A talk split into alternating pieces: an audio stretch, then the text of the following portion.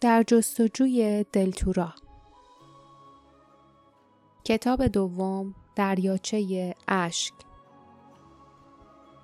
فصل یازدهم به طرف دهکده رالات ها آن شب آنها دور از جاده و رودخانه زیر بوته های آلو خوابیدند. نمی‌خواستند کسی آنها را ببیند و جایشان را به تاگان بگوید. سردشان بود و احساس ناراحتی می کردند. لباسهایشان هم خیس و گلی بود و نمی توانستند خطر کنند و آتش روشن کنند. اما به خاطر اتفاقی که برایشان افتاده بود آنقدر خسته و بیرمق بودند که خیلی زود خوابشان برد. کمی بعد از نیمه شب لیف بیدار شد. محتاب از میان برگ های درختان با ملایمت میتابید و سایه ها و تکه های روشنی روی زمین درست می‌کرد.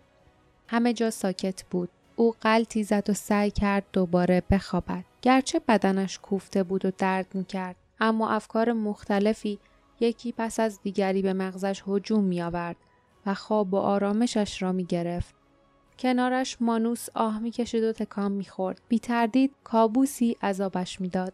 تعجبی نداشت. او با علائم و زبان تصویری عجیب مردمانش به آنها گفته بود که پنج سال تمام زندانی جین و جاد بوده است. از دهکده رالات ها به طرف شهر دل می آمده که بوی بوته های آلو او را وسوسه می کند و از راه اصلی منحرف می شود. بعد هم در باطلاق شن می و دستگیر می شود. حتی فکر اینکه این مرد کوچک از آن موقع تا حالا چقدر عذاب کشیده بود لیف را ناراحت می کرد. باردا زبان تصویری رالات ها را خیلی خوب نمی‌دانست. اما همانقدر هم برای ترجمه داستان وحشتناک مانوس کافی بود. مانوس را وادار کرده بودند که مثل برده کار کند. مدام کتک خورده و گرسنگی کشیده بود. با او وحشیانه رفتار کرده بودند. او را به دیوار آشپزخانه زنجیر کرده بودند تا مرگ قربانیان بیچاره ای را تماشا کند که به دام جین و جاد می و به دست آنها کشته و خورده می شدند و سرانجام او فرار کرده بود. اما وقتی نزدیک خانهاش رسیده بود به دام نگهبانان خاکستری افتاده و مجبور شده بود تمام راه رفته را بازگردد. پنج سال تمام با ترس و نفرت کنار آن شروران زندگی کرده بود. تعجبی نداشت که مدام در خواب کابوس می‌دید. وقتی لیف از او پرسید چقدر راه مانده است تا به دهکده رالاتا برسند او فوری با انگشت روی خاک نوشت. باردا به علامت ها نگاه کرد و گفت سه روز. البته اگه گیر تاگان نیفتیم. لیف روی زمین افتاد و از فکر علامت ت و علامت سوال به لرزه افتاد. حالا تاگان کجا بود؟ چه کار می‌کرد؟ چه دستوری می‌داد؟ گویی تاریکی شب به او فشار میآورد. سکوت سنگین و آزاردهنده بود. شاید همین حالا اهریمنان تاگان همچون سایه های لرزان دزدکی به طرف آنها می آمدند. شاید آنها دست های دراز و باریکشان را پیش می آوردند تا پاهای او را بگیرند و به طرف خود بکشند و فریاد زنان دور شوند.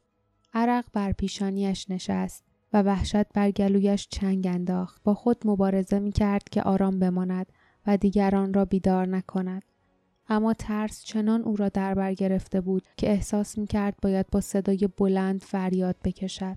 یاقوت زرد صاحبش را از وحشت شب محافظت می کند. دستش را زیر پیراهنش برد و با انگشتانی لرزان گوهر طلایی را فشرد. تقریبا بلا فاصله سایه ها از نظرش محو شدند و ضربان وحشتناک قلبش آرام گرفت. نفس زنان به پشت قلب زد و از میان برگ های بوته آلو به بالا خیره شد. ماه سه چهارم دیگر می‌خواست تا کامل شود. سیاهی کوچکی در آسمان پرستاره دیده می‌شد. این هیکل کری بود که روی شاخه خشک بالای سرشان نشسته بود. سر پرنده بالا بود و چشمان زردش زیر نور ماه می درخشید. او نخوابیده بود. هوشیار بود و نگهبانی می‌داد. لیف که به طرز عجیبی آرامش پیدا کرده بود دوباره به طرفی قلب زد فکر کرد فقط سه روز مانده تا به دهکده رالاتا برسند و تاگان دستش به آنها نمی رسد. نه او موفق نمی شود. چشمانش را بست و در حالی که یاقوت زرد را در مشت می فشرد کم کم گذاشت تا ذهنش آرام گیرد و به خواب رود.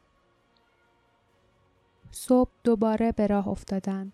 ابتدا از راه های مخفی و باریک رفتند اما چون درختها و بوته ها به تدریج کمتر شدند و زمین خشکتر شد آنها نیز مجبور شدند به فضای باز بروند در راه به کسی بر نخوردند. هر از گاهی از کنار خانه ها و ساختمان های بزرگتری عبور می کردند که یا انبار قله بود یا محل نگهداری حیوانات. همه این ساختمان ها متروکه و مخروبه بودند. بعضی از آنها نیز با نشان ارباب سایه ها علامت گذاری شده بودند. غروب هنگامی که روشنایی روز کمرنگ می‌شد خانه خالی را انتخاب کردند و برای گذراندن شب در آنجا مستقر شدند. ظرف آبشان را از چاه پر کردند و با هر چه پیدا کردند که فاسد نشده بود از خود پذیرایی کردند. آنها چیزهای دیگری هم از خانه برداشتند. تناب، پتو، لباس، ابزار کوچکی برای کندن زمین، یک قابلمه برای جوشاندن آب، شم و فانوس، لیف از اینکه اشیاء متعلق به دیگران را برمی داشت ناراحت بود اما مانوس که با دیدن علامت خطر ویرانی و ناامیدی در آن خانه غمگین شده بود سرش را تکان داد و به علامت کوچکی اشاره کرد که روی دیوار کنار پنجره کنده شده بود این همان علامتی بود که وقتی برای اولین بار او را در جنگل دیده بودند روی خاک رسم کرده بود مرد رالات آنقدر به آنها اعتماد پیدا کرده بود که حالا می توانست معنی علامت را به آنها بگوید. این علامت رالات ها دو معنی داشت، پرنده و آزادی. اما حالا دیگر این علامت فقط منحصر به مردم رالات نبود، بلکه فراتر رفته و در سراسر دلتورا معنی خاصی پیدا کرده بود. مانوس با احتیاط معنی علامت را گفت. نشان آزادی. این علامت رمز کسانی بود که سوگند یاد کرده بودند علیه حکومت ارباب سایه ها مبارزه کنند آنها با این علامت یکدیگر را می شناختند و دوست را از دشمن تشخیص می دادند. صاحبان آن خانه متروک قبل از مرگ یا فرارشان از آنجا علامت را برای مسافران آینده و همگروه خود به جا گذاشته بودند تا آنها را پیدا کنند. این تنها راهی بود که می توانستند نافرمانی خود را هنگام شکست و امیدشان را به آینده نشان دهند. این باعث شد تا لیف بفهمد که آنها خوشحال می شدند هرچه را داشتند در اختیار همگروهان خود قرار دهند. لیف با خود گفت چه شانسی آوردیم که مانوس رو پیدا کردیم. انگار سرنوشت برای یه هدف ما رو دور هم جمع کرده. انگار یه دست نامرئی داره ما رو راهنمایی می‌کنه. از این فکر تا حدی شرمنده شد مثل دوستانش در شهر دل او همیشه چنین حرفی را به مسخره می گرفت اما این سفر به او آموخته بود که دوستانش در شهر دل خیلی چیزها را نمی‌دانند و رمز و رازهای زیادی هست که او هنوز باید از آنها سر درآورد صبح روز بعد به راه افتادند. حالا که می‌دانستند باید دنبال چه بگردند همه جا علامت آزادی را می‌دیدند. این علامت را با گچ روی دیوارهای فرو ریخته نوشته بودند. روی زمین با سنگریزه درست کرده بودند یا روی تنه درخت کنده بودند. هر بار که لیف علامت را می‌دید امید در دلش زنده می‌شد. علامت نشان می‌داد که هرچند اوضاع در شهر دلجور دیگری است اما در روستاها هنوز مردمی هستند که درست مثل او دلشان می‌خواهد با ارباب سایه ها مبارزه کنند. به هر حال مانوس هر لحظه جدیتر و نگرانتر از پیش می‌شد. با دیدن هر روستای متروک خانه های ویران و با هر قدم برای دهکدهش بیشتر میترسید. ظاهرا اولین باری که خانهاش را ترک کرده بود زمانی بود که مردمش شنیده بودند ارباب سایه ها برده بیشتری می‌خواهد و چشمش به رالات هاست. ارباب سایه ها شنیده بود که رالات ها کارگرهای قوی و ساختمانسازهایی برجستند که قابل مقایسه با دیگران نیستند. مانوس قرار بود برای درخواست کمک به سراغ گروه مقاومت برود. رالتا فکر می کردند افراد این گروه در شهر دل هستند. آنها نمی‌دانستند که گروه مقاومت شهر دل مدتها قبل در هم شکسته شده و امیدشان به کمک بیهوده است. مانوس پنج سال از آنجا دور بود. سالهایی که تاگان سرزمین آنها را به ویرانه ای تبدیل کرده بود. او نمی‌دانست که در شهر خود با چه چیزی روبرو خواهد شد اما مصمم به راه ادامه می‌داد بدون توجه به خستگی با شتاب راه می‌رفت در پایان روز سوم آنها تمام توان خود را به کار بردند تا مانوس را راضی به استراحت کنند لیف آنچه را که صبح روز بعد اتفاق افتاد به خاطر می آورد. آنها صبح زود از خواب بیدار شدند و کلبه ای را که شب در آن اقامت کرده بودند ترک کردند. مانوس که تقریبا میدوید آنها را به سوی مزرعه راهنمایی کرد و خود از روی بوته های خاردار پرید. آنجا برکه کوچک و عمیقی بود و نهر کوچکی که از تپه ها می جوشید آن را پر می کرد. مانوس به طرف بالای نهر رفت گاهی به آب می‌زد گاهی در کناره میدوید آنها با سختی به دنبال مانوس می‌رفتند و هر وقت او زیادی جلو میافتاد سعی می‌کردند کاکل قرمز سرش را از نظر دور ندارند او چیزی نمی گفت هرچه به محلی نزدیک می شد که مدتهای طولانی دلش هوای آنجا را کرده بود دیگران استراب بیشتری را در چهرهش می دیدند. وقتی سرانجام به آبشاری رسیدند که از تخت سنگی به پایین میریخت مانوس ایستاد. او برگشت و منتظر بقیه شد. چهره کوچکش کاملا بیحالت بود اما حتی وقتی نزدیک او شدند از جا تکان نخورد.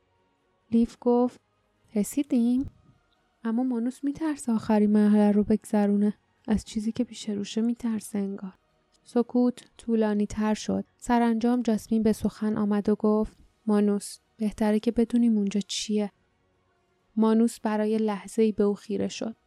بلا فاصله برگشت و از میان آبشار عبور کرد. هر سه همسفر یکی یکی و در حالی که آب یخ بدنشان را به لرزه میانداخت دنبالش رفتند. آن سو تاریکی بود.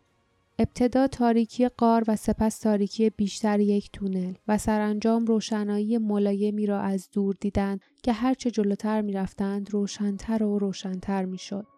بعد در حالی که نور خورشید چشمشان را می‌زد از میان شکافی در آن سوی تپه بالا رفتند. راه شنریزی شده ای از آن شکاف تا دهکده زیبا امتداد میافت. دهکده پر از خانه ها، کارگاه ها، تالارهای گرد و کوچک بود که همه ساده اما ماهرانه از آجرهای منحنی شکل ساخته شده بودند. ساختمان ها میدانی را در میان گرفته بودند که سنگ فرشی از سنگ های صاف و بزرگ داشت. وسط میدان چشمه ای می جوشید و آب روان و زلالش زیر نور آفتاب می درخشید.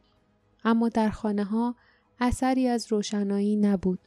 انکبوت ها تارهای کلفتی روی پنجره ها تنیده بودند. درها باز بودند و با هر نسیمی به جلو و عقب تاب میخوردند. هیچ جنبنده ای نبود. هیچ چیز. پایان فصل یازدهم